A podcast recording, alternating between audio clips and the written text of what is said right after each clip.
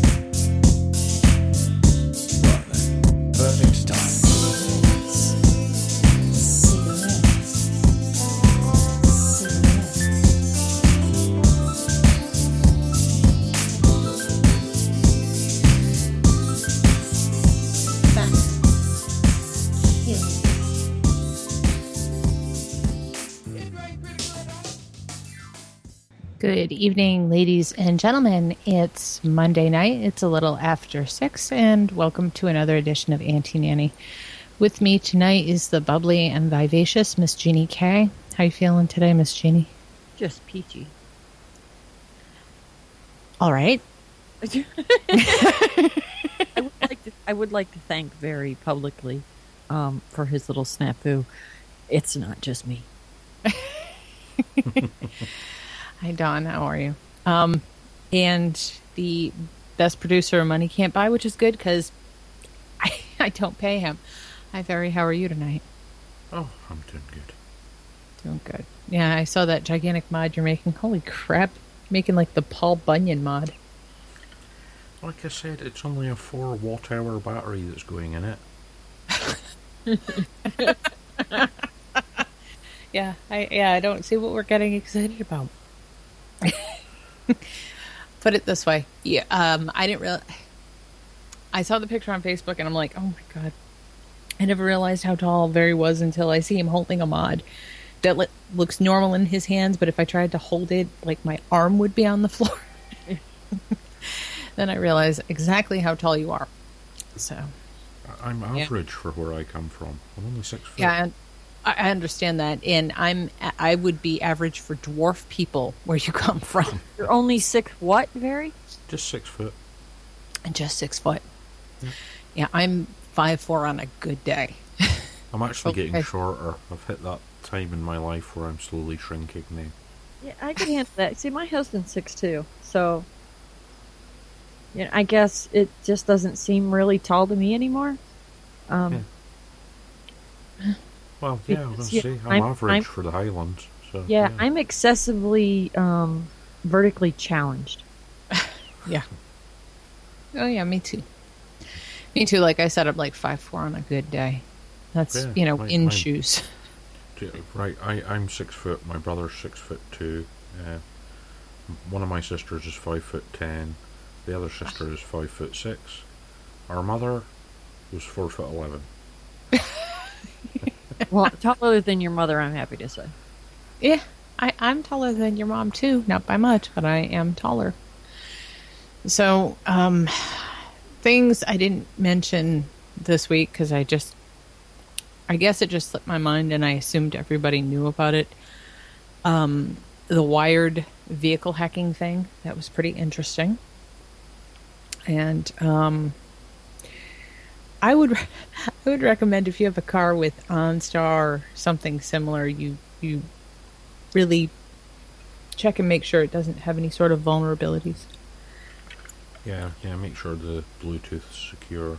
Uh, And the like. Yeah. Yeah, I mean those are simple things you can do. Um, and, and basically, I, I guess you're supposed to have separate devices for separate things. Like your cell phone really isn't supposed to be your computer, but we're turning cell phones into computers, and we're turning cars into cell phones. It's I don't know. There needs to be a kind of a digital divide there, especially with a vehicle. Um, that was some scary stuff.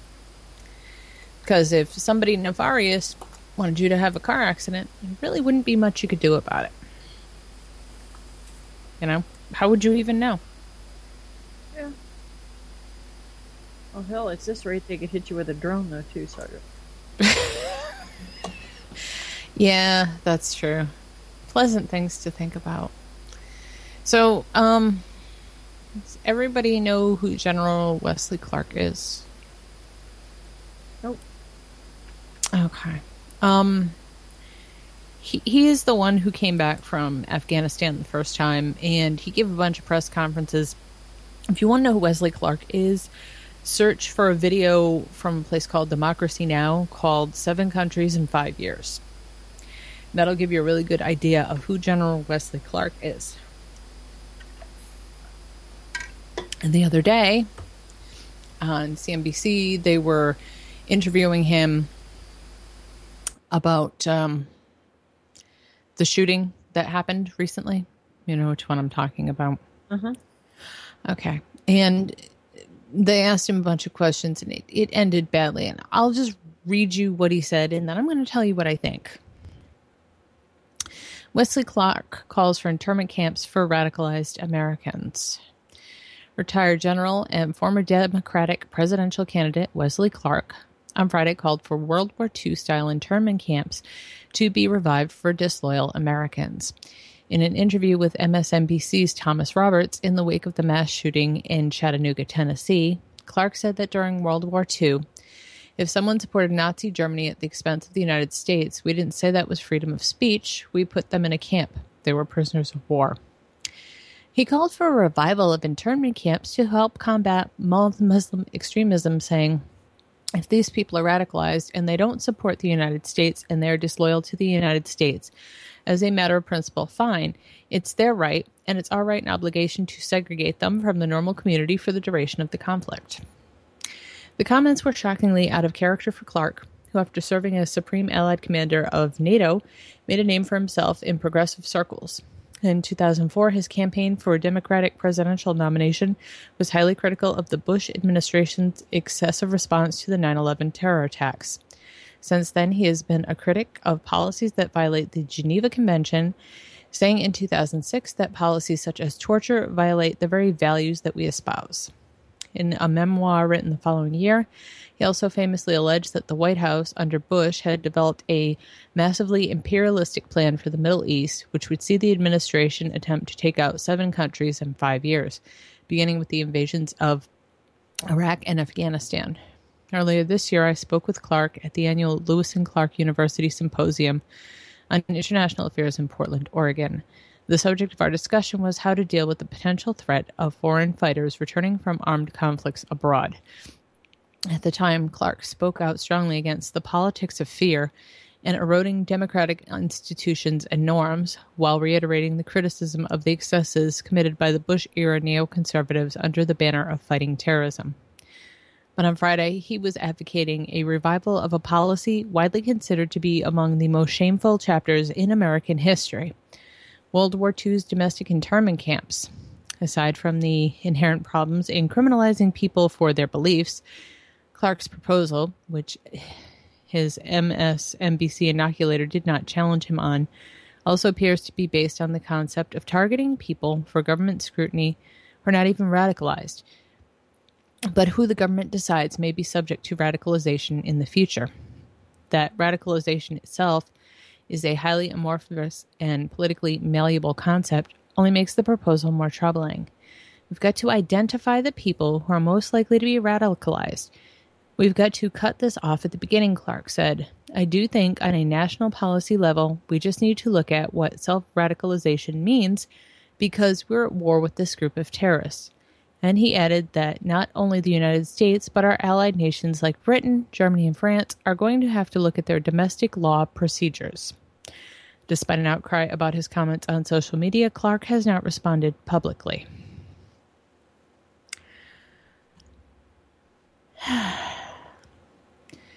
the problem I have with this is the same problem I always have with this. You know, anything they propose to do to the outcasts or the people society don't like or the people we're at war with will eventually be used against normal citizens. Go. Well, Um, yeah. The, the way he's worded it, the way he explains it, uh, the whole country needs to be put in a camp Yes. because it's, you know, people who might end up radicalized. Yeah, people who might not agree with government policies. I don't know. I, I find that chilling.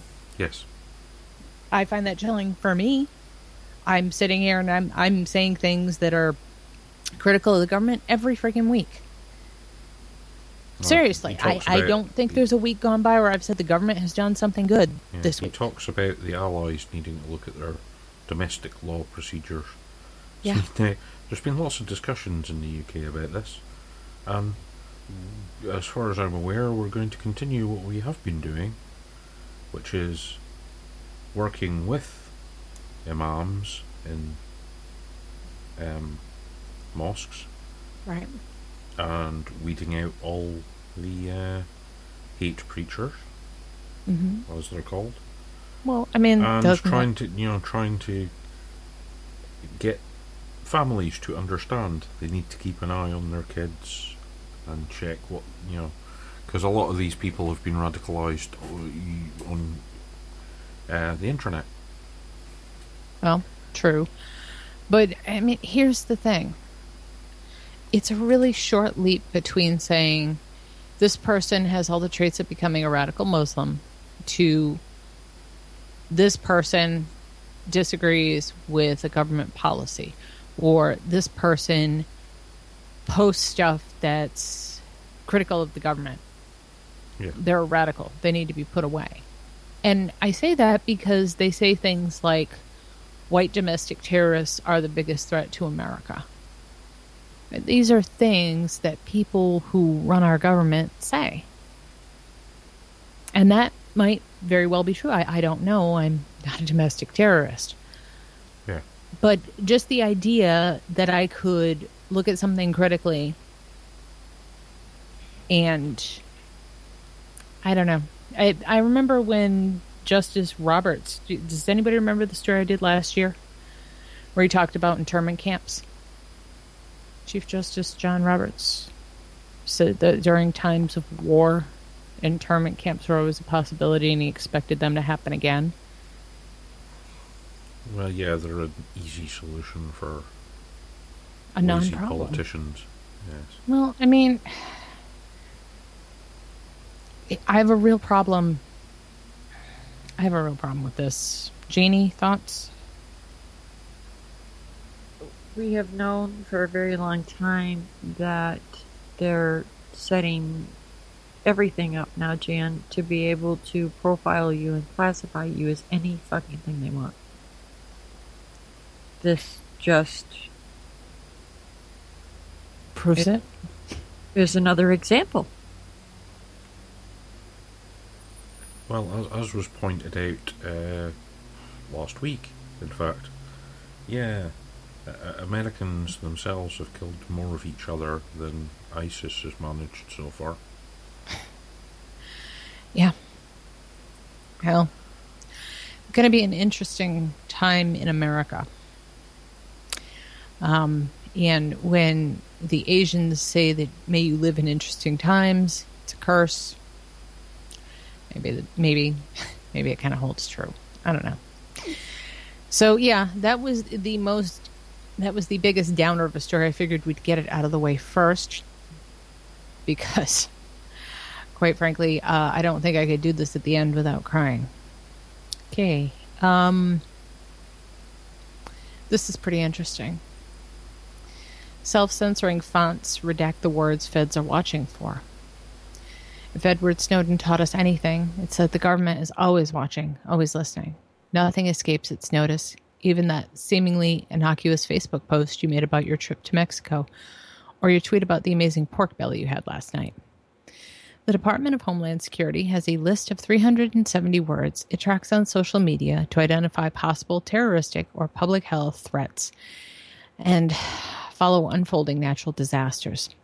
That list included in the 2011 Analyst Desktop Binder includes obvious red flags like Al Qaeda, North Korea, and suicide bomber, but seemingly banal words like help, pork, and snow are on there too. Scene, a downloadable font from designer Emil Kozel, brilliantly illustrates these linguistic triggers by redacting the so called spook words. Type something as innocent as facility or San Diego, and before your cursor even jumps a space ahead, the word is hidden behind a black strike through. It's disturbing, frustrating, and alarming, and that's the point. Kozel began working on Scene in 23 after Snowden released a trove of documents outlining the scale of U.S. surveillance. He just moved to London from Slovenia to begin a master's design program at Central St. Martin's. The designer was fascinated by digital surveillance and the spook words identified by the Department of Homeland Security and Britain's spy agency, the Government Communications Headquarters. The designer programmed a custom made Adobe OpenType font to recognize and redact these words. Taken from a list the government released three years ago in response to a Freedom of Information Act request. When a hot word from the DHS or GCH database forms, the code in the typeface automatically strikes it out, leaving your document smeared with bold black lines. Scene isn't meant to help you evade government snooping eyes, but to make you think more about why the government might be snooping at all. The idea isn't to make a terrorist tool, but a conversation starter, Kozel said, so people will see and ask themselves why some of the words are on the list and why some aren't. So it's pretty interesting. Well, yeah, yeah. The the the hot word thing. I mean, Yeah. yeah. The, a lot of the time, the words uh, have apparently been chosen completely randomly. It's really quite strange. It does look that way. Uh, yeah, because it's it's. I don't think the font doesn't work quite the same way as the the uh, data trolling systems the governments use do, though. Um, the, it uses it, um, the government ones are pretty sophisticated. They're looking Right. for combinations of words and words used in a with a certain emphasis rather than Well, they're looking for a word string, yeah basically. Combination. And uh, I understand that, but it is kind of chilling to see when you actually download Scene Yeah. and you type anything, a normal letter to someone, an email.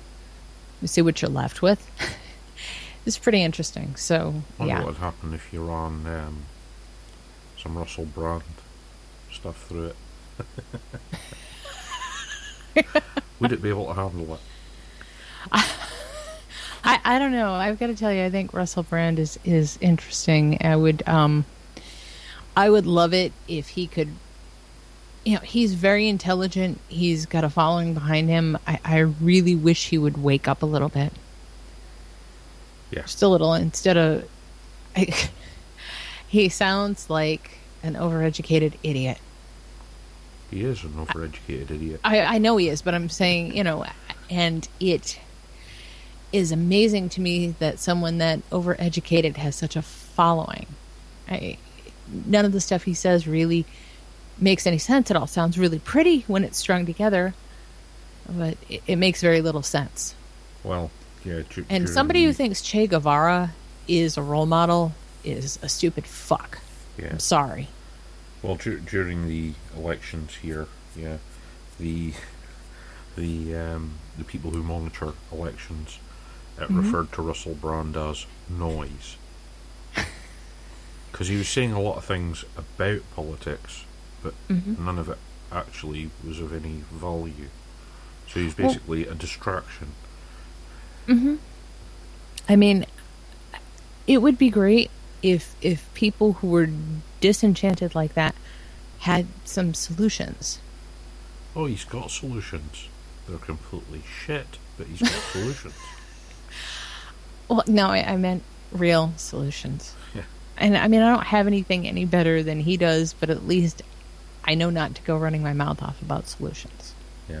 but yeah, getting back to the point, yeah, the, I think I think the uh, so- the software would glitch slightly if you put one of his speeches through it. Yeah, he he is a strange. He's a strange dude. He's a strange, strange man. Well, he, he's So, one of did these you- people who deliberately uses big words just to sound intelligent. but hmm He, he is one of those people. Stupid. So, I mean, did anybody else hear about what happened at NIST? Because I was telling people about it, and they're like, "Huh? What?" And I'm like, "Really? Is it really not everywhere?" Because I know the Associated Press picked up on it. It was kind of a big story. No, No, well, there's been nothing over here about it really. Okay, so uh okay. Breaking Bad at NIST. The National Institute of Standards and Technology appears to have been the unwitting victim of a real life Walter White, the meth cooking chemistry teacher in the hit television show Breaking Bad. A weekend explosion at the federal laboratories Gaithersburg, Maryland campus was linked yesterday to the production of methamphetamine, an illegal stimulant often cooked in home laboratories. Federal and local law enforcement agencies are now investigating how the explosion happened and whether a NIST security guard injured in the blast might have been involved. Just as in any investigation, we're interviewing possible witnesses and letting the evidence just take us where it should, said Montgomery County Police Department spokesman Captain Paul Starks, who added that no charges have been filed and no suspects publicly identified. On Saturday, July 18th, an explosion rocked the NIST campus at about 6:45 p.m., injuring the security guard and sending the institute's fire and police forces flocking to the scene, Stark said. The explosion happened at a quote special projects building 236, um, a smaller facility with laboratories reserved for particularly hazardous research. According to NIST spokesman Gail Porter, the lab in question was not in use at the time of the incident, but was transitioning from combustion research to a new project. The guard who suffered non life threatening burns resigned on July 19th, Porter said. The Associated Press had reported that Epsom salts and other materials associated with meth production were found in the lab, whereas one local television news station quoted the federal law enforcement sources as saying pseudoephedrine, drain opener, and a recipe for meth were also found. Citing the ongoing investigation, which is being carried out jointly by the Montgomery County and the Drug Enforcement Agency, Stark said only that some evidence indicates that drugs such as methamphetamine were being manufactured. He would not confirm whether materials used for the creation of controlled substances were being stored on the property or bought onto the property. Representative Lamar Smith, chairman of the House Science, Space, and Technology Committee, got involved today, expressing grave concern over the incident in a letter to the Secretary of Commerce, Penny Pritzker. NIST is part of the Commerce Department. I am troubled by the allegations that such a dangerous and illicit activity went undetected at a federal research facility. It is essential we determine exactly where the breakdown in protocol occurred and whether similar activities could be ongoing at other federal facilities, Smith wrote in an accompanying press release. He has requested a briefing with NIST no later than the 29th of July. Yeah, well, Uh, I have a problem. Uh huh. I, I don't have a problem that it went undetected. I just have a problem that everything's so corrupt that people are just kind of like, eh, oh well. Does it not freak anybody else out that they were making meth at a federal building? Well, Your tax dollars at work, dude. you know what I mean? could be worse. They could have been making crack. Well, they could have been making crack. I guess they could have been running a prostitution ring. Um, no, human trafficking. Oh, murder for hire. I mean, I don't know, but I, I think that's pretty bad. Am I, Yeah. I the only one who thinks that's bad. Oh, it is bad, but Not surprising. I, I I'm. Uh, it's it's surprising that they got caught because I'm sure it's not the first time this has probably happened. Uh, I would assume not. Jeannie, any thoughts? I'll take that as a no. It's so bad. Jeannie's like, yeah, I'm just not even surprised. Nobody's surprised. All right. So, just in case anybody's um, anybody hears anything that sounds really loud in the background, um, we we've been having massive storms here, so I may get cut off at just about any point in time. Yeah. So, yeah. Yeah, there's not what you can Anyways. say. You know, stuff happens in labs. Um, the guy, the guy who rediscovered um, ecstasy worked Right. at Dow Chemicals. Um, made some very, very pure ecstasy while he was at work. Right. Uh, he ended up, funnily enough, when they discovered it, he got fired from Dow. But yeah, big giant chemical lab, and he found this uh, these notes for this um, drug from German research in the 1920s, Well, right. and decided to make some. Well, yeah, but uh, you know, you you kind of expect that. I mean, you, you expect that research will be revisited and redone, even if it is research that you know is technically illegal. Yeah. I don't know. It uh, it's pretty. I think it's pretty funny, actually. So, I don't know. Uh, I have, you know, no clue what to say about uh, Walter White working for the federal government, but uh, I know they got some pretty good health insurance coverage, so that should not be an issue. Yeah. I'm just saying. Okay. Um, not a surprise. U.S. Treasury Intelligence Network vulnerable to hack. There's a shock. Lack security at the U.S. Treasury's computer system for tracking overseas threats to America's financial system, vulnerable to hackers, according to a government audit prepared in late 2014 and obtained by Reuters. And I'm sure I pronounced that wrong. The Treasury Foreign Intelligence Network, used by U.S. spy agencies to share top secret information and keep tabs on the impact of sanctions against countries such as Iran and Russia, as well as militant groups like Hezbollah. Um, the report prepared in September 2014 gave no indication the Foreign Intelligence Network had been hacked, but auditors found up to 29% of the Treasury's devices connected to the intelligence network did not meet federal cybersecurity standards. As a result, devices may not be protected with the most secure recommended configurations, increasing the risk of being compromised, the Treasury's Office of Inspector General, or OIG, said. A copy of the audit was obtained Thursday through U.S. Freedom of Information Act request, and I bet they put that in about a year ago. A Treasury official said the OIG had identified a major issue on a very secure system. Since the release of the audit, Treasury has remedied the matter, the official said. The report comes to light following the revelation of the theft by hackers of millions of U.S. government personnel files. American's intelligence chief has said that the hack was linked to China, although U.S. officials say the government does not plan to publicly blame Beijing. Intelligence analysts say use the Treasury system to identify overseas threats to America's economy and finances. Treasury Secretary Jack Lew said last year the prospect of a cyber attack on the U.S. financial system was a quote, real threat to national security. The Treasury's intelligence system is also used to assess the economic disruption caused by U.S. sanctions on targeted countries, groups, and individuals. In a controversial deal that faces fierce opposition in Congress, the Obama administration has agreed to ease sanctions on Tehran, on Iran, if Tehran scales back its nuclear program. I don't even know what that is doing in the middle of the story. Um, Treasury originally designed its foreign intelligence network in 2004 to be used by about 30 officials, but built the system up to accommodate more users as America stepped up its global campaign against Al Qaeda and other militant groups. Between March and May of 2014, OIG auditors conducted an annual review of the Treasury's cybersecurity, found some computers using Microsoft Corp's Windows had not been properly configured.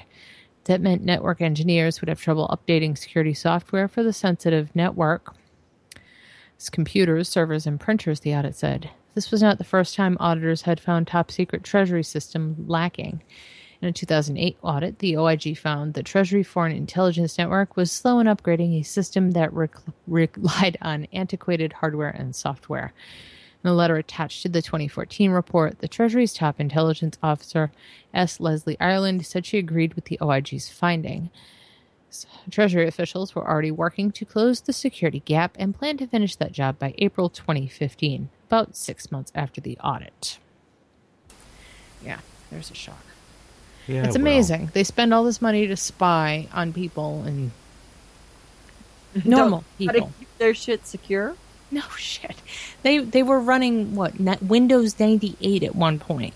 Well, Yeah. yeah. but you know why they were running Windows 98? Because it was more secure than all the shit that came after it. it was more stable. Oh, I'm sure it was stable. I'm just not sure. I, I think Windows is just basically broken crap. And instead of fixing the problems, they just throw more broken crap on top of more broken crap. Here, have, really- have a have a free version of Windows 10. Yeah. eh, two days to go. Yeah. Okay. Um so Brian says he can't hear. So I guess I'm going to type refresh in the chat. Um I yeah, I, I think I, how long have we been doing this show together? Over a Uh, year? A while. Close Yeah. close to 2? I think it's close to 2 years and every week I I see stuff and I go, I don't I'm not even getting upset about it now. There, I used to read stuff that would make me cry, and now it's just kind of like, eh. This is how it is now. Okay. Hmm? It's like, yeah, okay. Yeah. Well, this one's kind of bad. I thought it was kind of bad. Um, you know, but I think a lot of stuff is kind of bad, and everybody else just kind of like meh. So we'll see. Court declares air fresheners, pro police stickers as reasonable suspicion for cops to pull you over. The ruling upholds the idea that police officers can profile and detain people who aren't actually committing any crimes. Kingsville, Texas. Last Thursday, the Fifth Circuit U.S. Supreme Court of Appeals ruled that is suspicious. It is suspicious for a vehicle to have air fresheners, rosaries, or pro-police bumper stickers. The ruling stems from a 2011 Texas court case in which a couple was pulled over for having rosaries hanging from the rearview mirror, as well as a few air fresheners and a Dare sticker on the back of the vehicle. Nohemi Noemi Pina Gonzalez was pulled over by police officer Mike Temiz when she was driving two miles per hour over the speed limit. The officer did not pull her over because she was speeding, but because he suspected that she was trafficking drugs and found the contents of her vehicle and the sticker to be suspicious. Eventually, the officer questioned her husband, Ruben Pina Gonzalez, who agreed to allow the officer to search their vehicle. The officer did not find any drugs, but he did find a large sum of cash that he confiscated and then sent Ruben Pina Gonzalez to jail.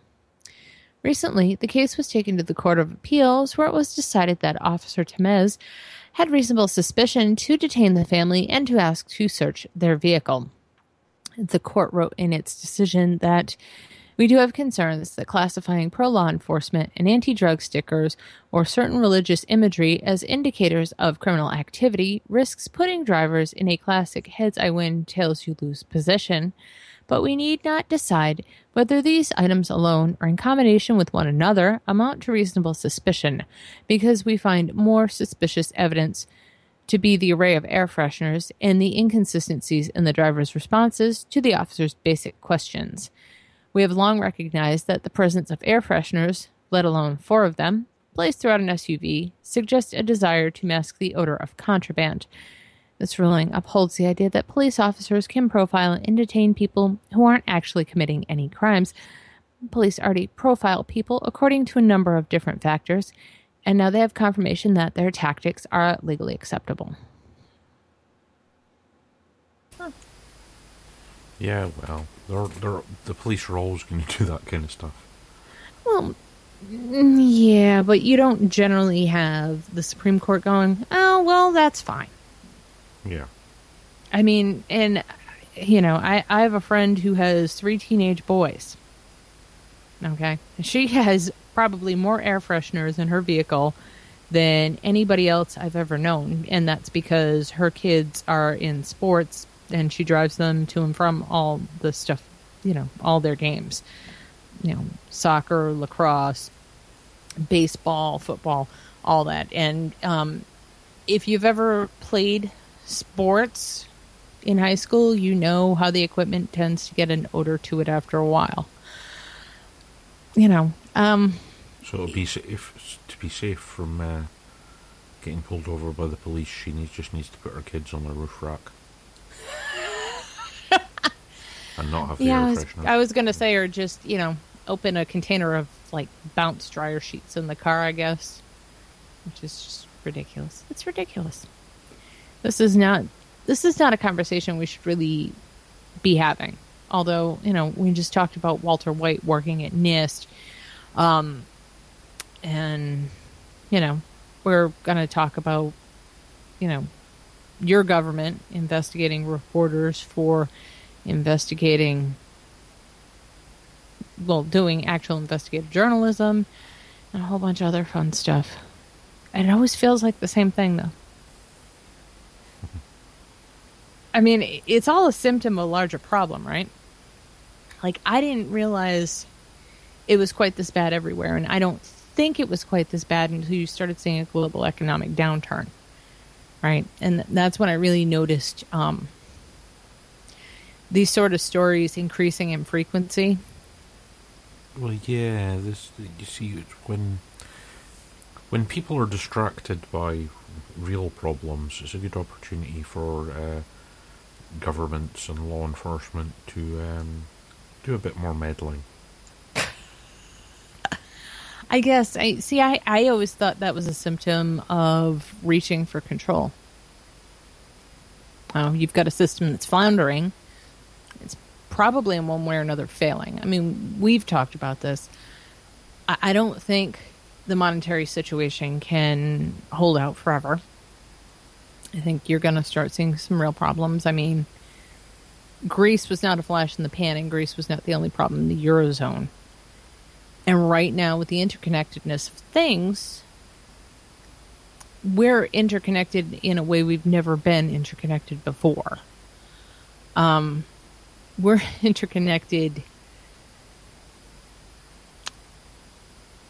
monetarily and globally in ways we've never been before. Um, so it really is not a great time to be around. And I really wouldn't want to be living in Greece right now. But there are other places that are going to experience the same sorts of issues. I think we talked about it. Oops, a daisy. Someone just fell over. Whoops a daisy. I don't think I've heard that fucking comment out of an adult since Notting Hill. we needed that. Uh, I guess what I was gonna say is, um, yeah, this is kind of one reason why we talk about people should lay in stores of stuff, food and things like that. I don't know. Other Other things. does that. yeah, no, me either. No, I don't have a whole room in my house for that at all. Um, so very, um, you know about Hornet, right? Yeah. What do you think about it? I haven't really thought about it, to be honest. Well, well, I mean, it's just another onion type router, right? Yeah. Okay. It, I'm looking at it, and I'm, you know, I'm no computer genius. I really like computers, but um, I'm no computer genius. I, I don't know how much more secure it's going to be, although they claim it's supposed to be faster. Yeah. Computer guys claim a lot of things a lot of the time. Yeah, well, exactly. That's kind of why. Um, you know what I love? I love when uh, we're doing a podcast and I get messages on Facebook. Can you guys hear those? Do they bling through? No, no. No? Okay. I thought they might. So yeah, um, researchers are claiming they've developed a Tor that's better and and faster. But I mean, I think the problem with Tor is what the problem with Tor has always been is that Tor was actually developed by the military. you know, um, so it's not like these people don't know their way around Tor. We just borrowed it. So I, I think. Am I wrong to say, unless you're willing to take expensive and excessive steps, you really can't expect much privacy on the internet anymore? There's never been privacy on the internet, because its very nature. If somebody really wants to know what you're doing, they they can find out. Well, right, but I'm saying, you know, there is no there is no way to do things anonymously. No, If a government wants to know what you're doing or who you're talking to, they're going to find a way, whether you're using Tor or not. Yeah. I mean, we've we've even talked air gap machines are no guarantee anymore either. Yeah. I mean, all all you can do is uh, make them have to take longer looking. um, basically, if you don't want to get caught, you have to remain mobile and use disposable equipment. So yeah, Not really cheap. no. Right. Well, so yeah, I mean, I don't honestly, I don't even really want to talk about this. So I'm going to stick the link in chat from Ars Technica. Uh, if you're interested in Hornet Tor, you can read that. Um, my God, I'm sorry about the monstrous link. Hey, I But- usually am the one that do that. Yeah, well, I, I just grabbed it instead of um, copy pasting. I just grabbed the, the story entirely, which was stupid. But uh, yeah, um, okay. I'm trying to think. Did anybody else notice anything weird this week? Like um, more people telling, letting God drive their cars and almost killing people, or more I more know idiot. there's- There's a vapor that's pretty famous that he, he and his family sold everything they own and moved to Texas, and God is providing for them well now. I, I'm I'm not saying that he's not. Um, I'm not adverse to people that that have religion far beyond my own at all. I'm just saying that um, if my husband and I decide to sell everything we own and relocate, um, I think um, any supreme being is going to count on us to get off our fucking ass and make do for ourselves. Um, yeah, So I'll drive my own car too. Thanks. Yeah. Well, the reason I was asking is because last week was like the parade of, of stupid stories. Um, some guy got into an argument with a bus driver in Tampa. And he got off the bus and he was so mad with the driver that he headbutted the windshield of the bus. he knocked himself out. Um, he hurt himself pretty bad. He went to the hospital. They took him to the hospital, um, treated him, and then when you know he was well enough, they arrested him and threw him in jail because he didn't have the money to pay for the windshield with which he fractured with his head. Um, because that's the way adults handle conflict these days. And then there was the idiot in Texas who decided he needed to pick up a rattlesnake because it was good for a selfie. He's in the hospital now. Arm. Yeah. I you got to be a special. He seriously deserved that shit. I'm sorry. He he did. He he. I'm surprised he's not a candidate for a Darwin Award. The the best part was, you know, he's showing the pictures of, you know, what the anti venom and stuff did to him, because he he got bit by that rattler so much that he used all the anti venom in a three county hospital area. That was a majority of his bill. But the best part was when he got on social media and was bitching about the cost of his medical bill. He didn't understand, you know, what poison treatment was and why it was so expensive. Well, you fucking jackass. You used all the anti venom in three counties. To keep your dumb ass alive. Yeah, I mean These- they pay they pay students to wander about the desert, um, milking rattlesnakes, so they can make the anti venom. I mean, it, it's not just something that we can synthesize. You actually need venom to make anti venom. No, Which you need it means some live animal, stupid yeah. fuck has to go out and catch rattlesnakes Yep. and bring them back on purpose. Yep. And uh, yeah, for the different, the the anti venom's different for each slightly different type of rattlesnake. So yeah, Yeah, well, he, he used it all in three counties, and he got on social media and was complaining about the cost of his bill. yeah, I I, I did see mention of it on Facebook. from Lena. Yeah, um, there were last week were some really strict. Like I said, you know, the lady who figured, you know, God was going to drive her car. Well, the country Or song said so. Oh, sure, sure, sure. Um, that kind of killed me. Um, that idiot killed me. I, I don't. What the hell are these people thinking? Well, well, the, yeah, snake, the snake guy. Just c- can't somebody just send him a black mamba? Then he won't be a problem anymore. I, well, that's. Did I ever tell you about the guy down here? I probably didn't. Okay, so this guy down here is kind of a, a idiot. He catches snakes. He he's he catches wild critters and he has them all over his home, but he loves snakes. So he caught a rattlesnake and he put it in a pillowcase on his bed and he slept with it and he pulled the snake out and tried to kiss it. That was wrong.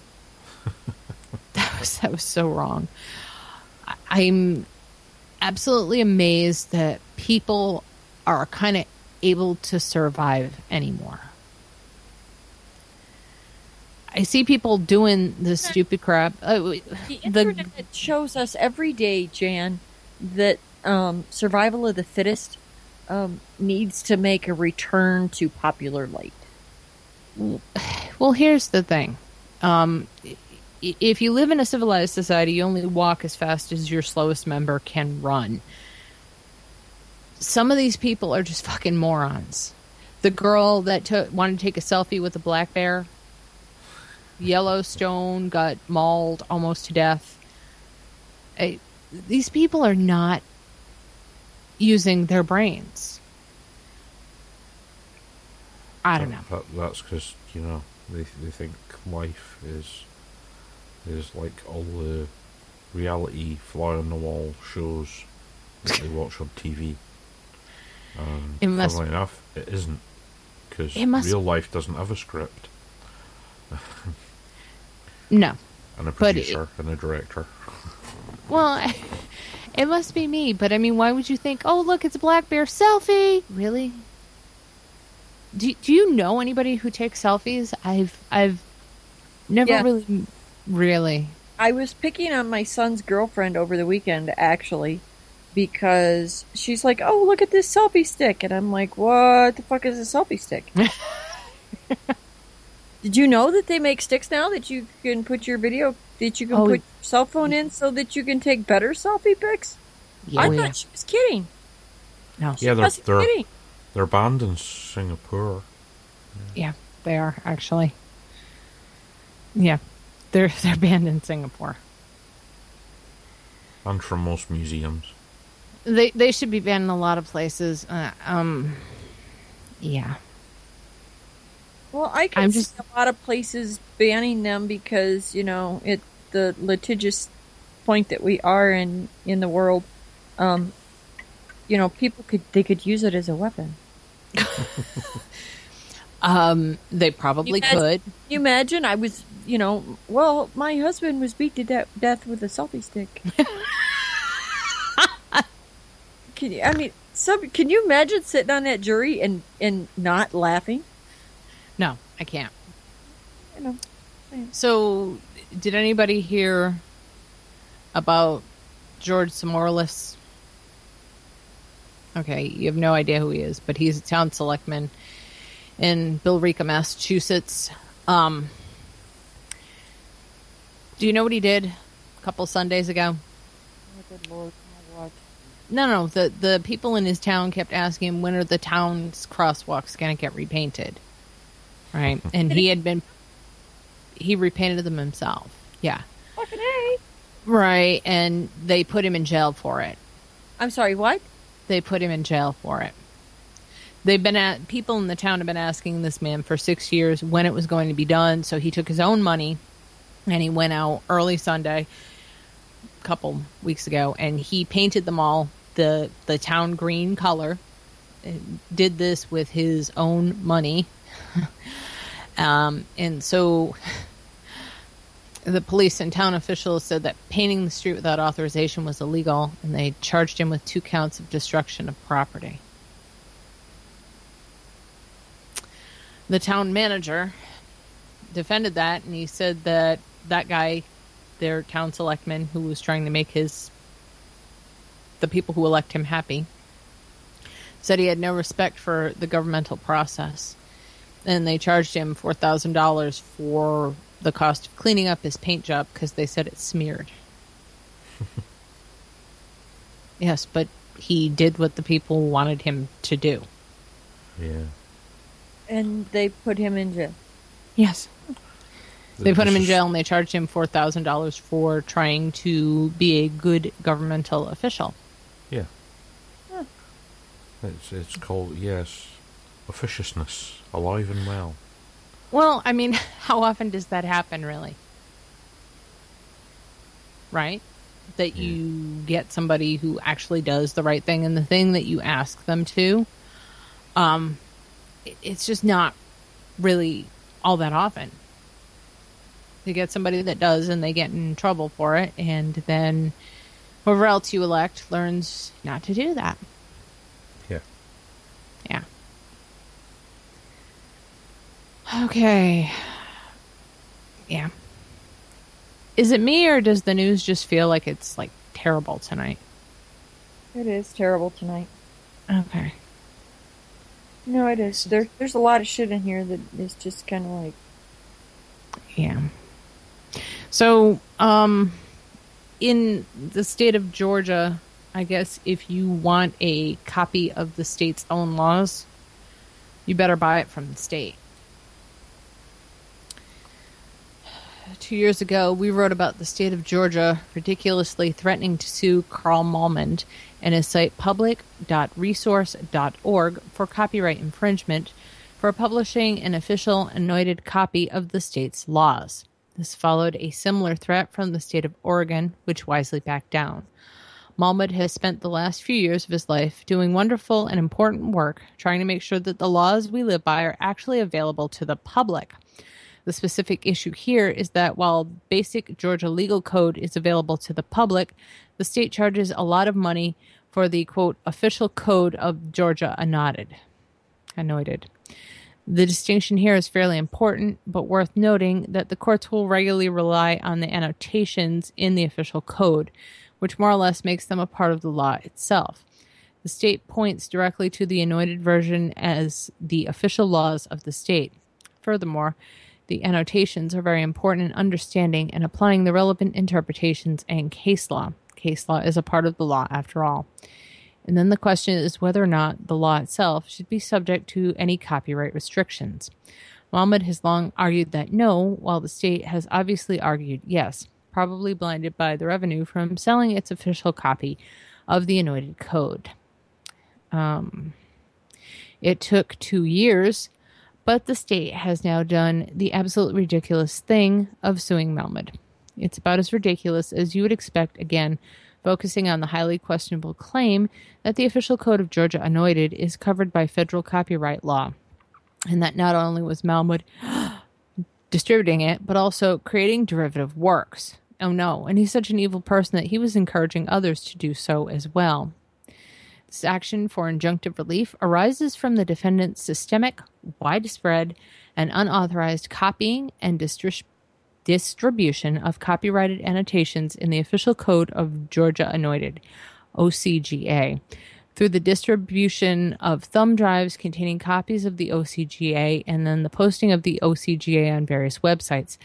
Defendant has facilitated, enabled, encouraged, and introduced others to view, download, print, copy, and distributed the OCGA copyrighted annotations without limitation, authorization, or appropriate compensation. On information and belief, defendant has also created an unauthorized derivative work containing the OCGA annotations by rekeying the OCGA in order to make it possible for members of the public to copy and manipulate the OCGA, therefore encouraging the creation of further unauthorized derivative works. Believe it or not, the state of Georgia is actually claiming that it needs the copyright protections here to incentivize it to create annotated copies of the law. Apparently, without copyright, Georgia's, Georgia's law would remain sadly unannotated. Annotated. I'm pronouncing that wrong, sorry. Each of these annotations is original and a creative work of authorship that is protected by copyright and owned by the state of Georgia without providing the publisher with the ability to recoup its costs for the development of these copyrighted annotations. The state of Georgia will be required to either stop publishing the annotations altogether or pay for development of the annotations using state tax dollars. Unless defendants' infringing activities are enjoined, plaintiff and citizens of Georgia uh, will face losing valuable analysis and guidance regarding state laws. This is ridiculous. This is what- absolutely ridiculous. Hmm. In what world does making the law require copyright re- protection?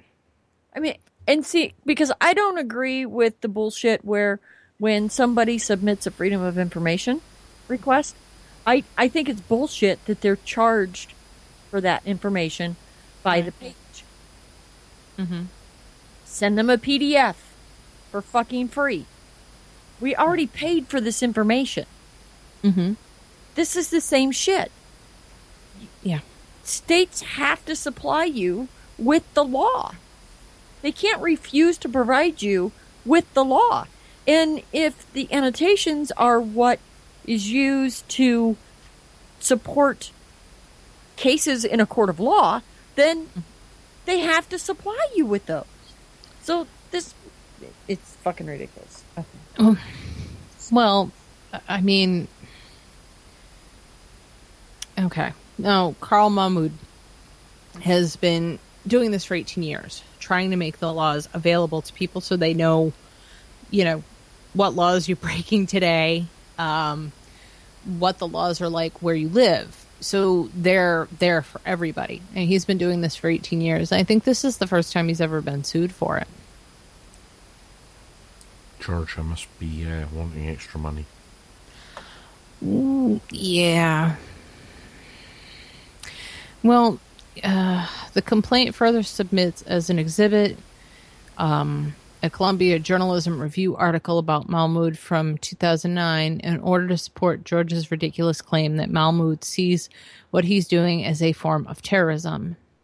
The lawsuit says the following Carl Mahmoud has indicated that this type of strategy has been a successful form of terrorism that he has employed in the past to force government entities to publish documents on Mahmoud's terms.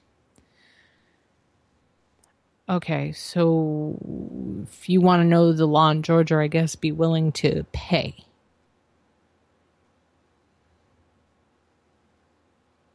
That's But but not photocopy any of it. yeah. Don't photocopy any of it and write it out longhand. I don't know. Yeah. Well, That's the point. Annotations are basically just notes people have made on Right. the law.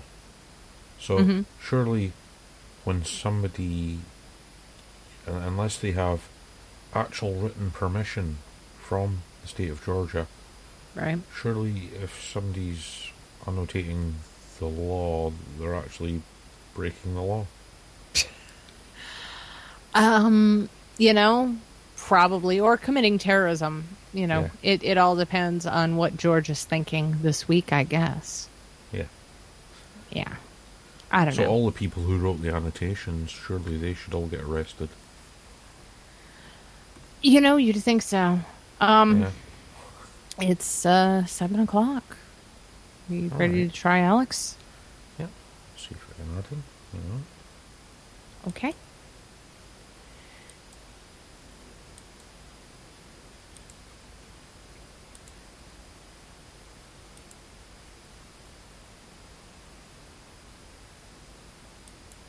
Hi, Yeah. Alex.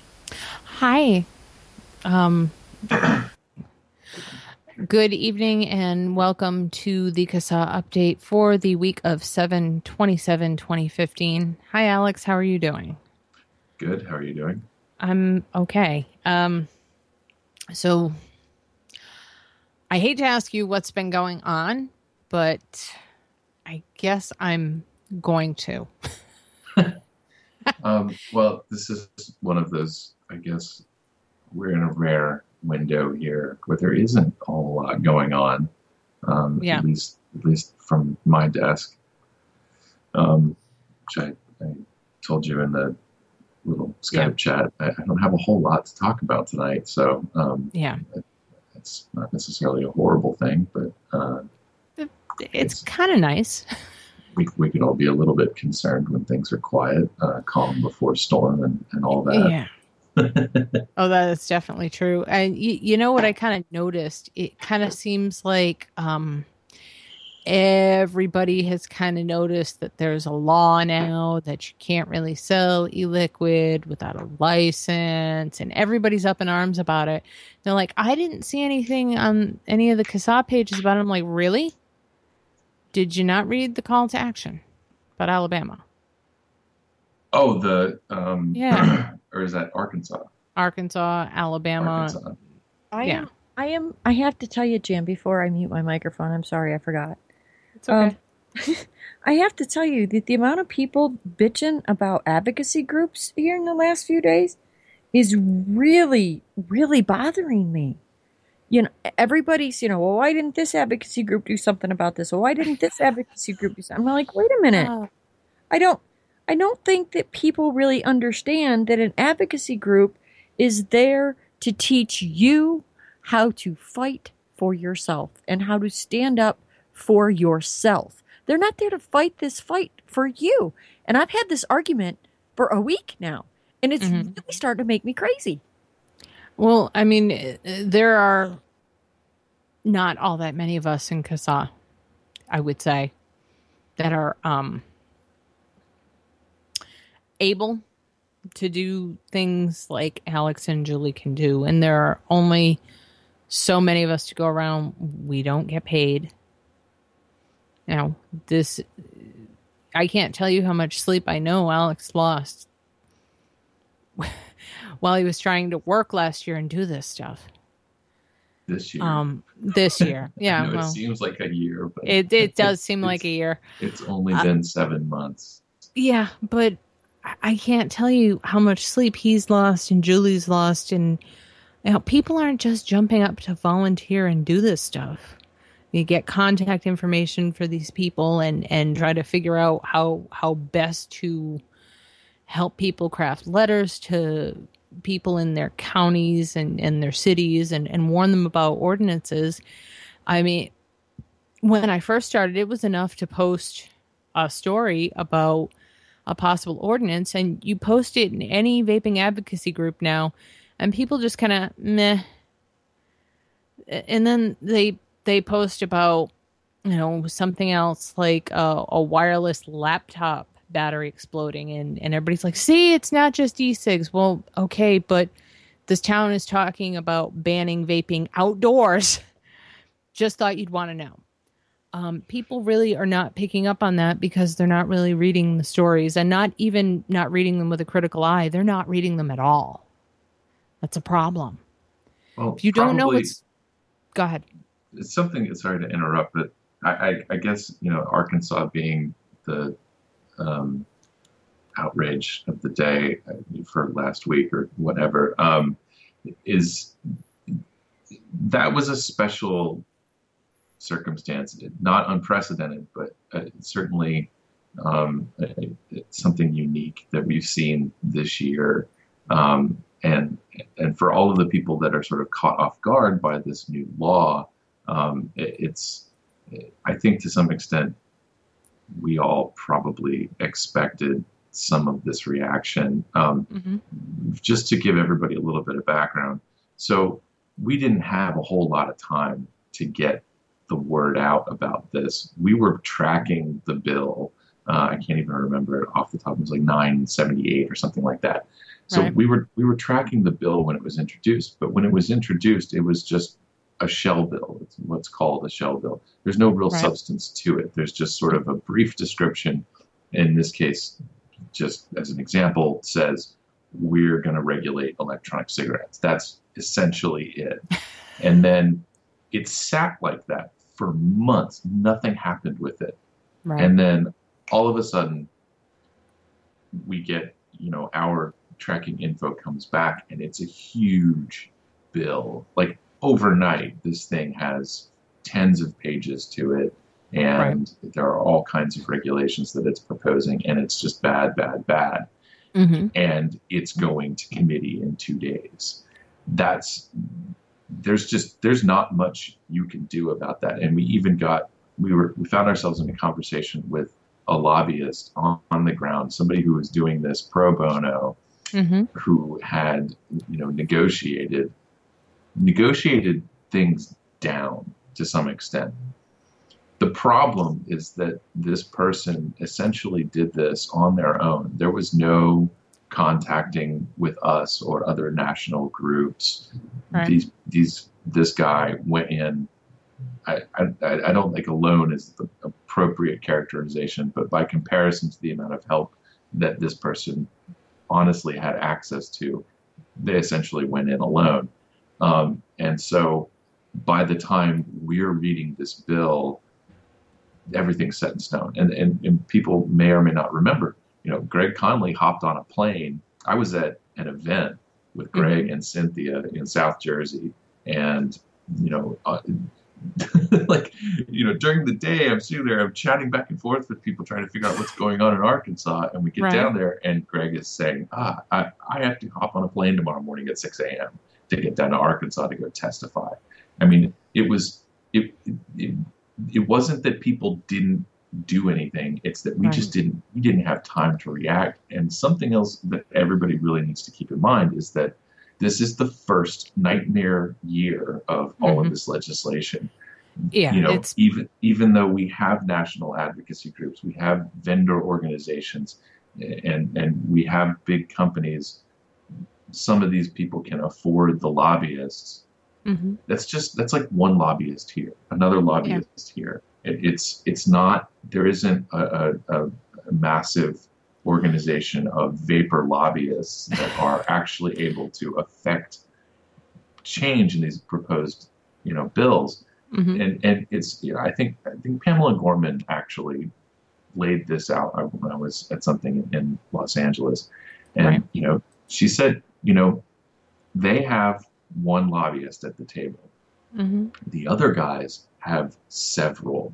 So you're talking about one vapor lobbyist at the table with several from tobacco companies, from pharmaceutical companies, from the, the healthy lifestyles industry, you know, but then you just Right. get one one little vapor lobbyist from one e-cigarette company at the table in California. Mhm. So, you know, we're outgunned, we're outnumbered at just about every turn. Oh yeah. A- Anytime any sort of victory manages to get through, I mean it's a huge thing. And that only happens because people participate. But when I tell you people aren't aren't paying attention, they're not. You've seen the stuff I read every day. You know what I read every day because you you get what I read every day. So you know how stuff ends up in local papers. And I- think people um people wrongly assume that these advocacy groups are are just huge and there's tons of people in them. There's not. There's Because very few people has in like them. fifty thousand members. That that means there's fifty thousand people helping, and that is just no, if, if we had if we had if all of our membership donated a dollar a month, we'd be able to pay a couple of full time staff people. Honestly, um, but we don't. We haven't. We haven't. I should dial that back a little bit. We aren't actively fundraising for a paid uh, staff person. Um, we're we're still working out the kinks on being able to Yeah. aggressively do that. But um, right now the only thing we're fundraising for is uh, uh, the research fund, which Yeah, is I'm- actually actually going well. well, and I think a, a lot of the stuff, um, a, a lot of the stuff CASAA does is not big and sexy. You know what I mean? It's not a big sexy ad campaign. It's not a big sexy video campaign. It's drudgery. it's drudgery. That's what we do. We do the Well- stuff that's laborious and drudgerous. And um, we do a we- lot of it. And we- and I think people just I don't know whether they're overwhelmed or what, but go ahead.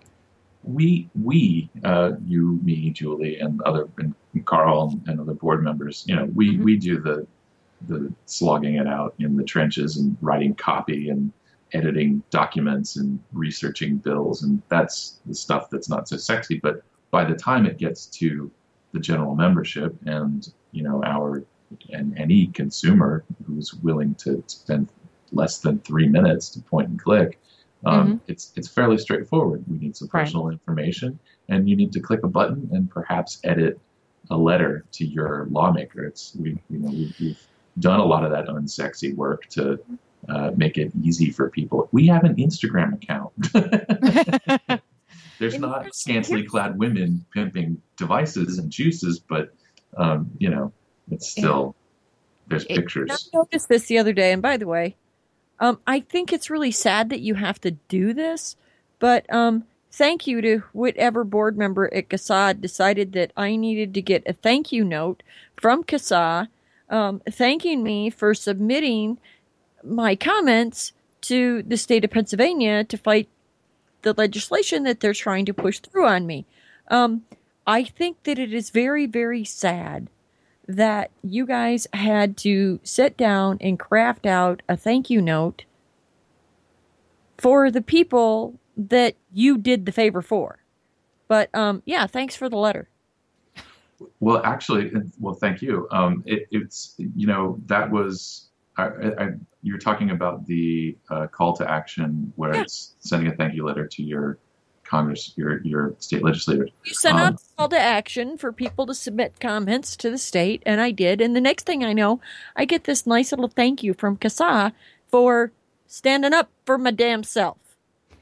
Actually, uh, just in the spirit of credit where credit's due, um, Chris Hughes, actually from uh, Pennsylvania SFATA, passed that along to us, uh, and and they he was they were told by their lobbyists that that was a good idea, and so um, that we actually need reminders in order to do those things because it, it's an important follow up uh, in any of these states where we've seen something along the lines of victory. I say that with reservations. Um, but uh, anytime we see any positive um, movement, um, we should be sending thank you letters uh, to all of these legislators.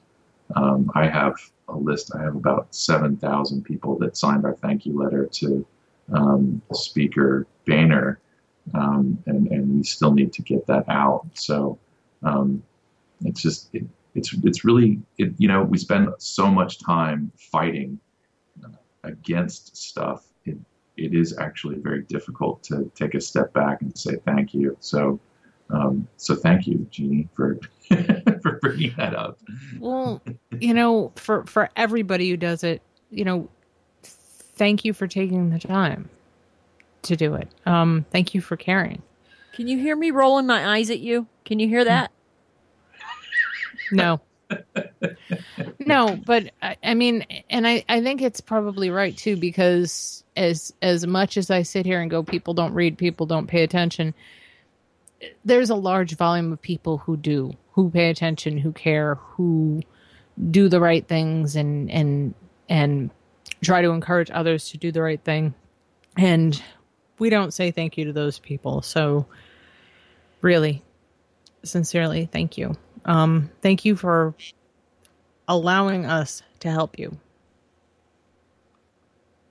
Yeah, Um, and and uh, you know to get to maybe the the current uh, events uh, right now, the only current call to action. Well, we have several current calls to action, but at the state level, uh, the most recent one that is going to be very relevant next week uh, is Alabama, um, which we uh, sort of, well, anyway, uh, so Alabama, I, thank yous in order. Uh, we have 300 some odd new members in Alabama who have taken taken action. So thank you to the 378 people in Alabama that sent letters to their state legislators, and I will probably send out another email blast tomorrow. Um, but for those that don't know, Alabama is looking at a 25 cent per milliliter tax um, Mhm. at the behest of the government or the governor, um, looking to shore up some budget shortfalls there.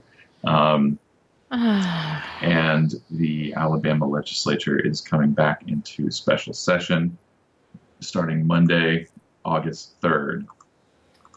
So uh, that will be uh, a fight worth watching and, of course, participating in. We now have 1,300 people uh, on our list from Alabama. Uh, so there's about a thousand more folks that should send their letters. Um, and there are some there's some advocacy group. There is an advocacy group on the ground in Alabama that's working close. Um, I, I, I assume that they are having conversations with important decision makers. So um, if the Breathe Easy Breathe Easier Alliance of Alabama, I believe, um, and so they're worth uh, following if you're in Alabama. Um, but yeah, that's the important thing to promote. And of course, since we're talking about, I guess, positive things that lawmakers need to hear, Mhm. um, it would be testimonials. On more than one occasion, we've heard from the, the local folks that you know they've had conversations with lawmakers in their state, and what the lawmakers are most curious about is whether or not these products actually help people. And as it turns out, CASAA has a growing collection of testimonials. Um, I, I I want to say that we we only have just over four thousand testimonials. That's still that's that's still a lot. Um, but considering the millions of people in this country that use these products, we should have tons more. So, um, yeah, promoting our testimonials projects to your friends and people you see at the vape shop and vape meets and so on would be uh, fantastic. And of course, Yeah. we'll link to that in the description of this podcast. Um, you know, I had um, I had a vendor contact us, uh, wanting to know about vendor memberships. I'm like, we don't really have them. It's it's free, but it's we're a consumer group. And he's like, well, how how can I? I don't have a lot of money, but how can I support you? And I said, well, could print off some CASAA material, put it in your store send it out in your orders um that's huge that's huge Yeah. for us making people aware of who we are and what we do is really huge so I, even the thing you think would matter least is huge in terms of support for what we can do going forward for you you know um so just food for thought i guess Yeah, and it's I mean, if there's any uh, encouragement that that vendors need to, you know, uh, this is kind of it's it, this should be an easy conversation. I think you know I went to my preferred brick and mortar today. Um, I, I only get to visit him like once every three months, I guess, but um, Right. I have to drive out there. Um, But you know, I watched him have a conversation with a, a returning customer, and you know, she was explaining how you know, she was the she was the heavy smoker in her group of friends, and she went Mhm. back, and you know, out of all the people that she hangs out with, she was the least likely to quit smoking, and of course, she switched to vaping. And Mhm. now everybody on her block has switched to vaping, and they all get together and they talk about it and they have fun. And you know, she just stood there and told her she. I, I watched that verbal testimony, you know, that, that everybody has, and uh, Mhm. at the end of the night, he reached out and said, gave her a CASAA card and said, "Here, you need to join this and tell everybody on the block." You know, um, Yeah. so uh, yeah, Yeah. it's it's it's a really easy conversation, and it's it's it's really important. You know, the it, you're you own a store, so you've got yourself, your your your your wife, your husband, your business partner, whoever. You're, you, you've got your staff. It's two, mm-hmm. three, five people, whatever. So Right. there's seven people right off the bat that you can just just have them join our list and get our alerts, and then you've got the hundreds, thousands of customers that walk through your door every month, mm-hmm. and that's that's huge. That that that that participation and engagement is worth more than a dollar or a hundred mm-hmm. dollars. I, So- you know, I, I really agree. I mean, and I think, I think people don't realize how important that word of mouth is. You know, it, it really ha- it's really the one thing I've noticed about this community. Word of mouth, not what happens on Facebook or whatever, can make or break you. It really can, and I'm talking about as a as a, a vendor or as a vaping personality or or whatever. That can make or break you, and it's huge when someone can say this this group is doing good things or they're trying to do good things. You should support them, and we want to we want to do more. We want to do more to help you. It's what it's all about. It's not about us. So, um, so I guess that seems like it's it for this Yeah, week. it's a short one. We're going to start getting into this conversation about what people can be doing in the off season soon. Um, it's it's July, I, I believe. There's a handful of states that are still in session, and of course, we've got these weird special sessions that are going to be problematic. Um, yeah. so, uh, you know, for for those folks whose state has adjourned uh, early, I guess. Um, you know, there there's there are conversations you can have with your lawmakers in the off season, and to be honest, a lot of that includes your personal story. So, um, yeah, Exactly. Uh, if you haven't already submitted a testimonial, uh, please submit one at testimonials at casaa.org, or you can just go to the front page of casaa.org um, that has been reorganized. And you can. I wouldn't say reorganized, but well, uh, I made re some I made some text brighter. real it, it's been reordered a bit is that better That's, that's um, overstating it. okay well it's it's been stuff's been moved up front so you can see it There you go. That works. Dusted off. Yeah, there you go. yeah so you can find all that information at uh, casaa.org we're on twitter as CASAA media uh, youtube as CASAA media facebook as um, the official CASAA page which would be i guess the page for casaa.org and um, the we are CASAA group. Um, come on down and join the conversation. We'd love to talk to you.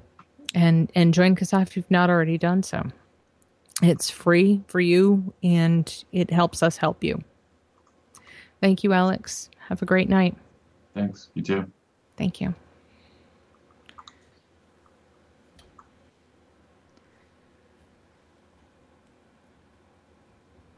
It was very strange not having a huge list of, of places that were trying to kill us.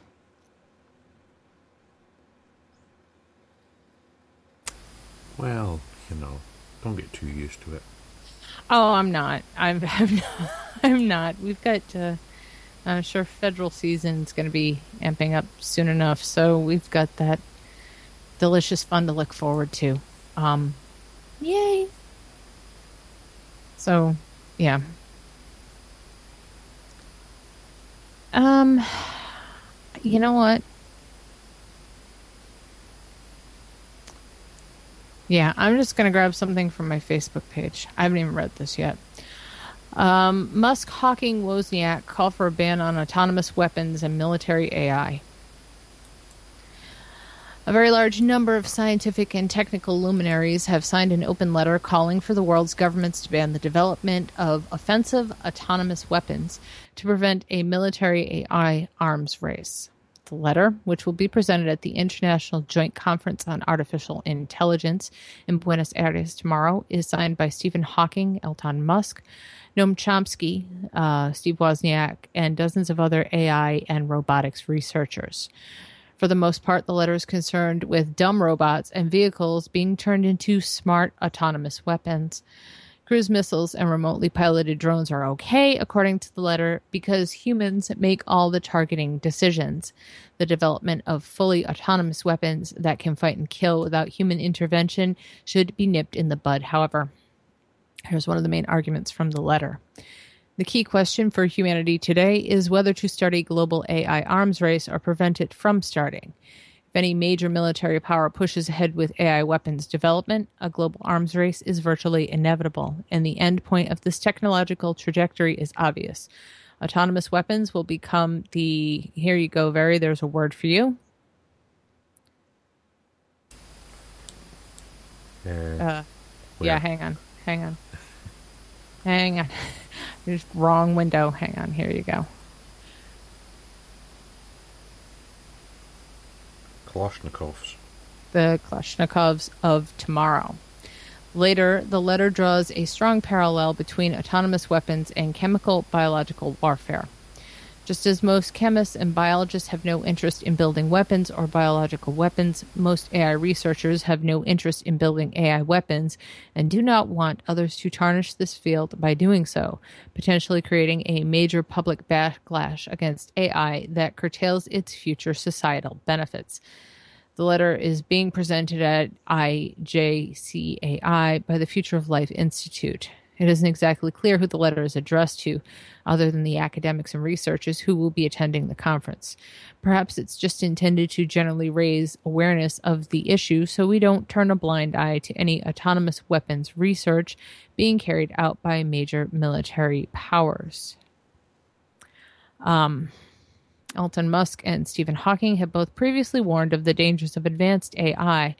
Musk has said that AI is potentially more dangerous than nukes, while Hawking was far more optimistic, merely saying that AI is our biggest existential threat. The main issue with AI in general and autonomous weapons in specific is that they are transformational, sea change technologies. Once we create an advanced AI or weapons system that can decide for itself who to attack, there's no turning back. We can't put gunpowder or nuclear weapons back in the bag, and autonomous weaponry would be no different. Thoughts on that? okay, so you're laughing. That's pretty much already out of the bag anyway, isn't it? Yeah. I mean, Well, I'm I mean- sorry, when you're talking about th- there's no difference between a remote control Humvee to me or a remote control tank than there is in that of a drone. Well, there isn't, but I mean, already out of the bag. So okay. Well, you know, this is the difference between this. he can patent that shit. This is the difference between a kid who has some control over who he targets and Skynet. That's that's basically what the difference is. Guys, that's basically the difference.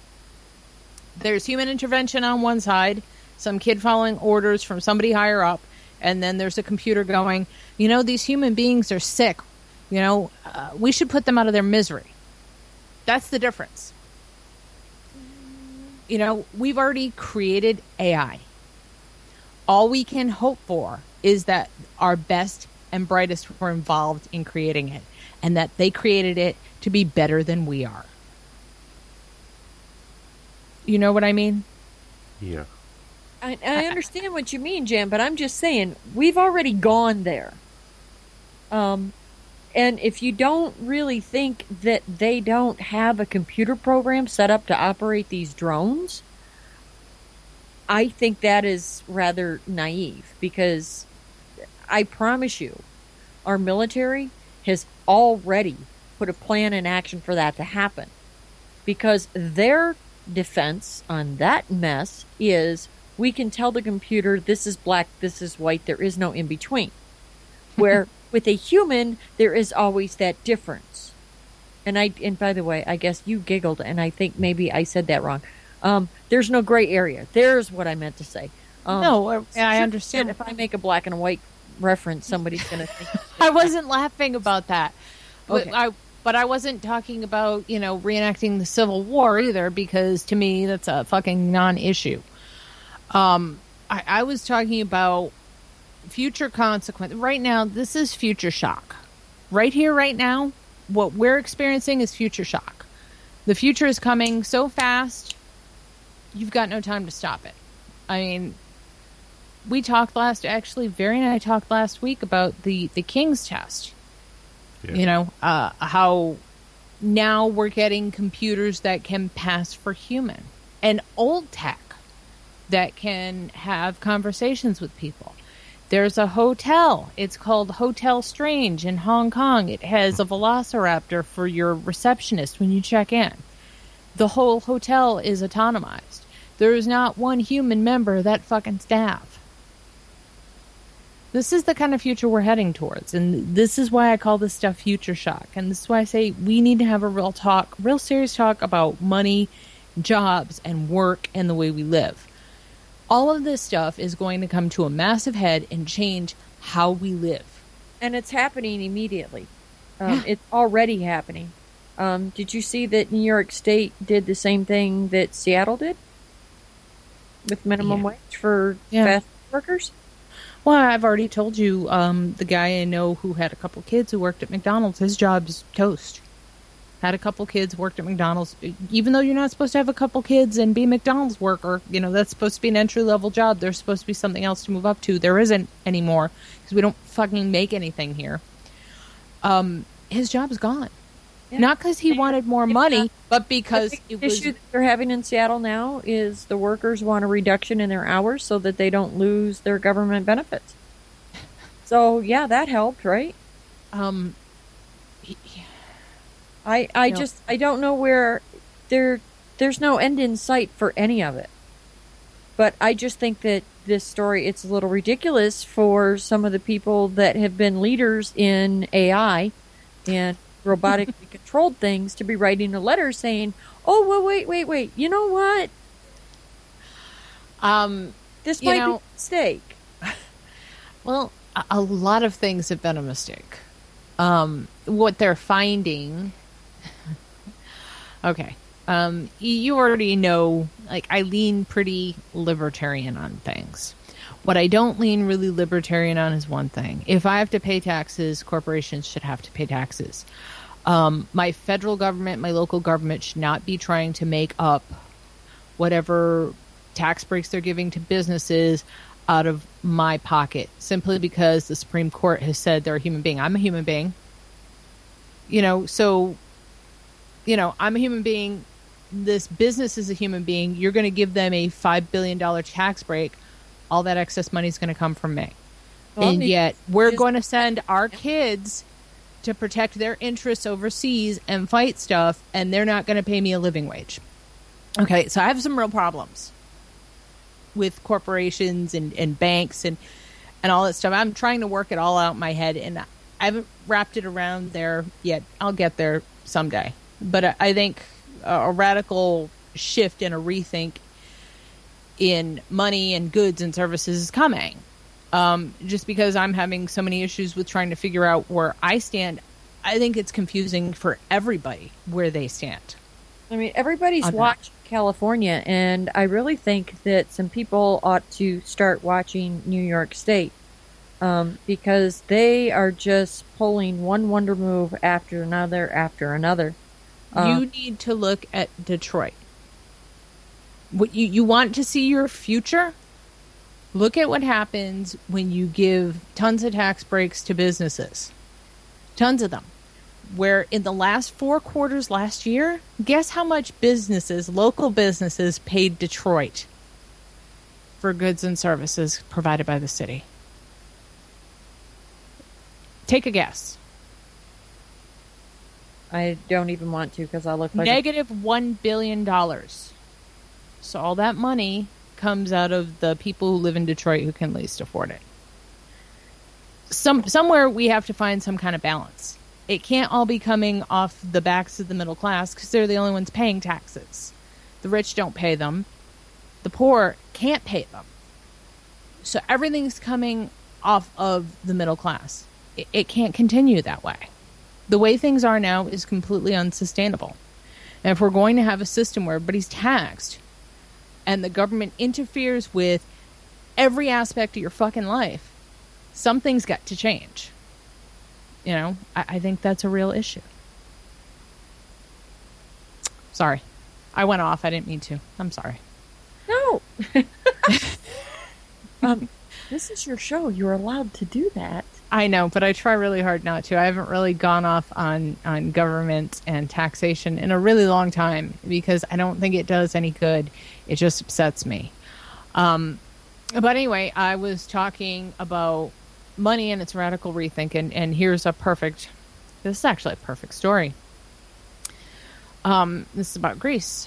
Euros discarded as impoverished Greeks resort to bartering. This is what I mean by a radical rethink of money. Communities set up local currencies and exchange networks in attempt to beat the economic crisis. It's been a busy day at the market in downtown Veos. Angeliki Ionu 2, wow, very I needed you here, has sold a decent quantity of olive oil and soap, while her friend Maria has also done good business with her fresh pies. But not a single euro has changed hands. None of the customers on this drizzly Saturday morning has bothered carrying money at all. For many, browsing through the racks of secondhand clothes, electrical appliances, and homemade jams, the need to survive means money has been usurped. It's all about exchange and solidarity, helping one another out in these very hard times, enthused Ionatou, her hair tucked under a floppy felt cap. You could say a lot of us have dreams of a utopia without the euro. In this bustling port city at the fort of Mount Pelion, in the heart of Greece's most fertile plain, locals have come up with a novel way of dealing with austerity, adopting their own alternative currency, known as the tem. As the country struggles with its worst crisis in modern times, with Greeks losing up to 40% of their disposable income as a result of policies imposed in exchange for international aid, the system has been a huge success.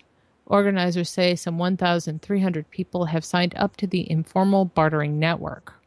For users such as Ionatou, the currency, a form of community banking monitored exclusively online, is not only an effective antidote to wage cuts and soaring taxes, but the best kind of shopping therapy. One tem is the equivalent of one euro. My oil and soap came to 70 tem, and with that I bought oranges, pies, napkins, cleaning products, and Christmas decorations, said the mother of five. I've got 30 tem left over.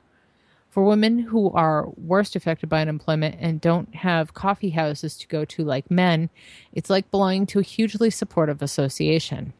Greece's deepening economic crisis has brought new users. With ever more families plunging into poverty and despair, shops, cafes, factories, and businesses have also resorted to the system under which goods and services, everything from yoga sessions to health care, babysitting to computer support, are traded in lieu of credits. For many, it plays a double role of supplementing lost income and creating a protective web at this particularly difficult moment in their lives, says uh, a man who's a UK educated sociologist among the network's founders. Yanni Gregoritz. Sure. The older generation in this country can still remember when bartering was commonplace. In villages, you'd exchange milk and goat's sheets for meat and flour. Other grassroots initiatives have appeared across Greece, increasingly bereft of social support or a welfare state able to meet the needs of a growing number of destitute and hungry. Locals have set up similar trading networks in the suburbs of Athens, the islands of Corfu, the towns of Pataras, and northern Kit- Katerini. But Volos, the first to be established, is by far the biggest. Until recently, the city, 200 miles north of Athens, was a thriving industrial hub with a port whose ferries not only conduct, connected to the mainlands, but to nearby islands. But before the Syrian descent into civil war, was a trading route between Greece and the Middle East. Once famous for its tobacco, Volos was home to flour mills and cement factories, steel and metal works. But today it is joblessness that it has come to be known for in a country whose unemployment rate recently hit a European record of 26%, surpassing even that of Spain.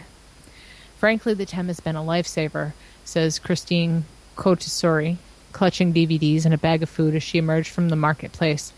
In March, I had to close the grocery store I had kept going for 27 years because I just couldn't afford all the new taxes and bills. Everyone I know has lost their jobs. It's tragic. Last year, the Greek government stepped in with new laws that supported finding creative ways to cope with the crisis. For the first time, alternative forms of entrepreneurship and local development were actively encouraged. Although locals insist the TEM, which is also available in voucher form, will never replace banknotes and has not been dreamed up to dodge taxes, they still say it is a viable alternative. For local officials such as Panos, the mayor of Volos, the alternative currency has proved to be an excellent way of supplementing the euro. We are all for supporting alternatives that help alleviate the crisis's economic and social consequences, he said. It won't ever replace the euro, but it is really helping weaker members of our society. In all the social activities of the municipality, we are encouraging the TEM to be used. Now, we used to trade. We didn't have fungible currency forever ago. I've spent my whole Fungible life, currency uh, was just something we dreamed up to trade our labor for goods. Yeah, I've spent my whole life doing deals with people individually Yeah. rather than paying for things. It's just something, something you do. Uh, Yeah. It is something you do and and I think for people who haven't always had a lot and I grew up on a farm, we didn't have a lot. You know, but if you had neighbors who farmed and they had access to something, you had access to something and each person wanted something the other one had, you were that much richer for it. You know, um and I think that kind of economy is probably going to be coming back where it's not necessarily the economy of money so much as the economy of barter, which isn't that different. People remember as kids you would trade stuff with other kids. Even though we don't do it so much anymore, I could see it becoming more commonplace in the future. And there's nothing wrong with that. It's just we think of money as one thing and it runs our lives and it doesn't really need to. Thoughts, Jeannie? I'm all for bartering. Um, and I mean, anybody that can think of of any little thing that will save you money in the long run is a good move. Um, I will, you know, I am never going to be a breadwinner in this family again, so I grow vegetables, and I found a way to grow vegetables that I could do with my medical conditions. Um, And it really saves us a huge sum of money. Yeah, no, it, it does. And for the last fun story, well, actually, that was kind of uplifting considering. um, for the last fun story, because I promised, this is from the ACLU, building a mass surveillance infrastructure out of light bulbs. Yeah, this is just unfreaking believable, by the way. Mm, okay, well, I mean, it's believable. I mean, this is just unfreaking believable. Well, it is, but I mean, I don't talk about anything I can't prove. All right, I don't read any story on the air I can't prove. I can't find other places.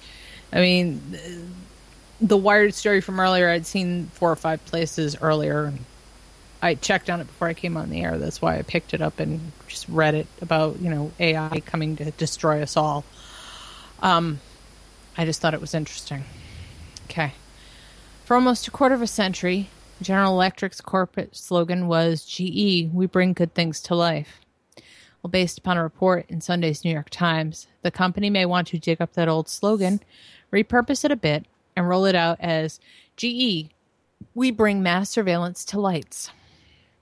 According to the Times, using a combination of LEDs and big data technology, everyday streetlights, as well as those used to illuminate parking lots, store interiors, and other locations, will soon be equipped for mass data collection. Of course, the soft sell for this hybrid product, which, as reported by the Times and Reuters in 2013, is manufactured by several companies, including GE and Sensity Systems. Sensity Systems has some really scary fucking videos on YouTube. I, I encourage you to go and look at those if you care about privacy at all is based largely around benevolent goals. For one thing, the LED bulbs are far more energy efficient than the light fixtures currently used by most cities. That's good. They also point out that the built in monitoring features can be used to ease traffic congestion and sense when garbage cans are full. Who wouldn't like that? Of course, there's more. These light bulbs of the not so distant future will also be able to GPS track individual shoppers as they travel through stores. Wait, what? the light bulbs can function as tracking devices, we would have to imagine that they can GPS track shoppers in stores. They could work just as effectively to track people as they walk the streets of our cities and towns. In fact, if you traveled through Newark Liberty International Airport in the last year, these spy bulb lights were already watching you. And there's more. The bulbs can be programmed to pick up on suspicious behavior. What exactly does that mean? If two women wearing headscarves decide to chat in a parking lot after seeing a late night movie, are police going to be notified? I always figured Big Brother was going to be some giant face on a wall, not a tiny camera hidden inside a light bulb.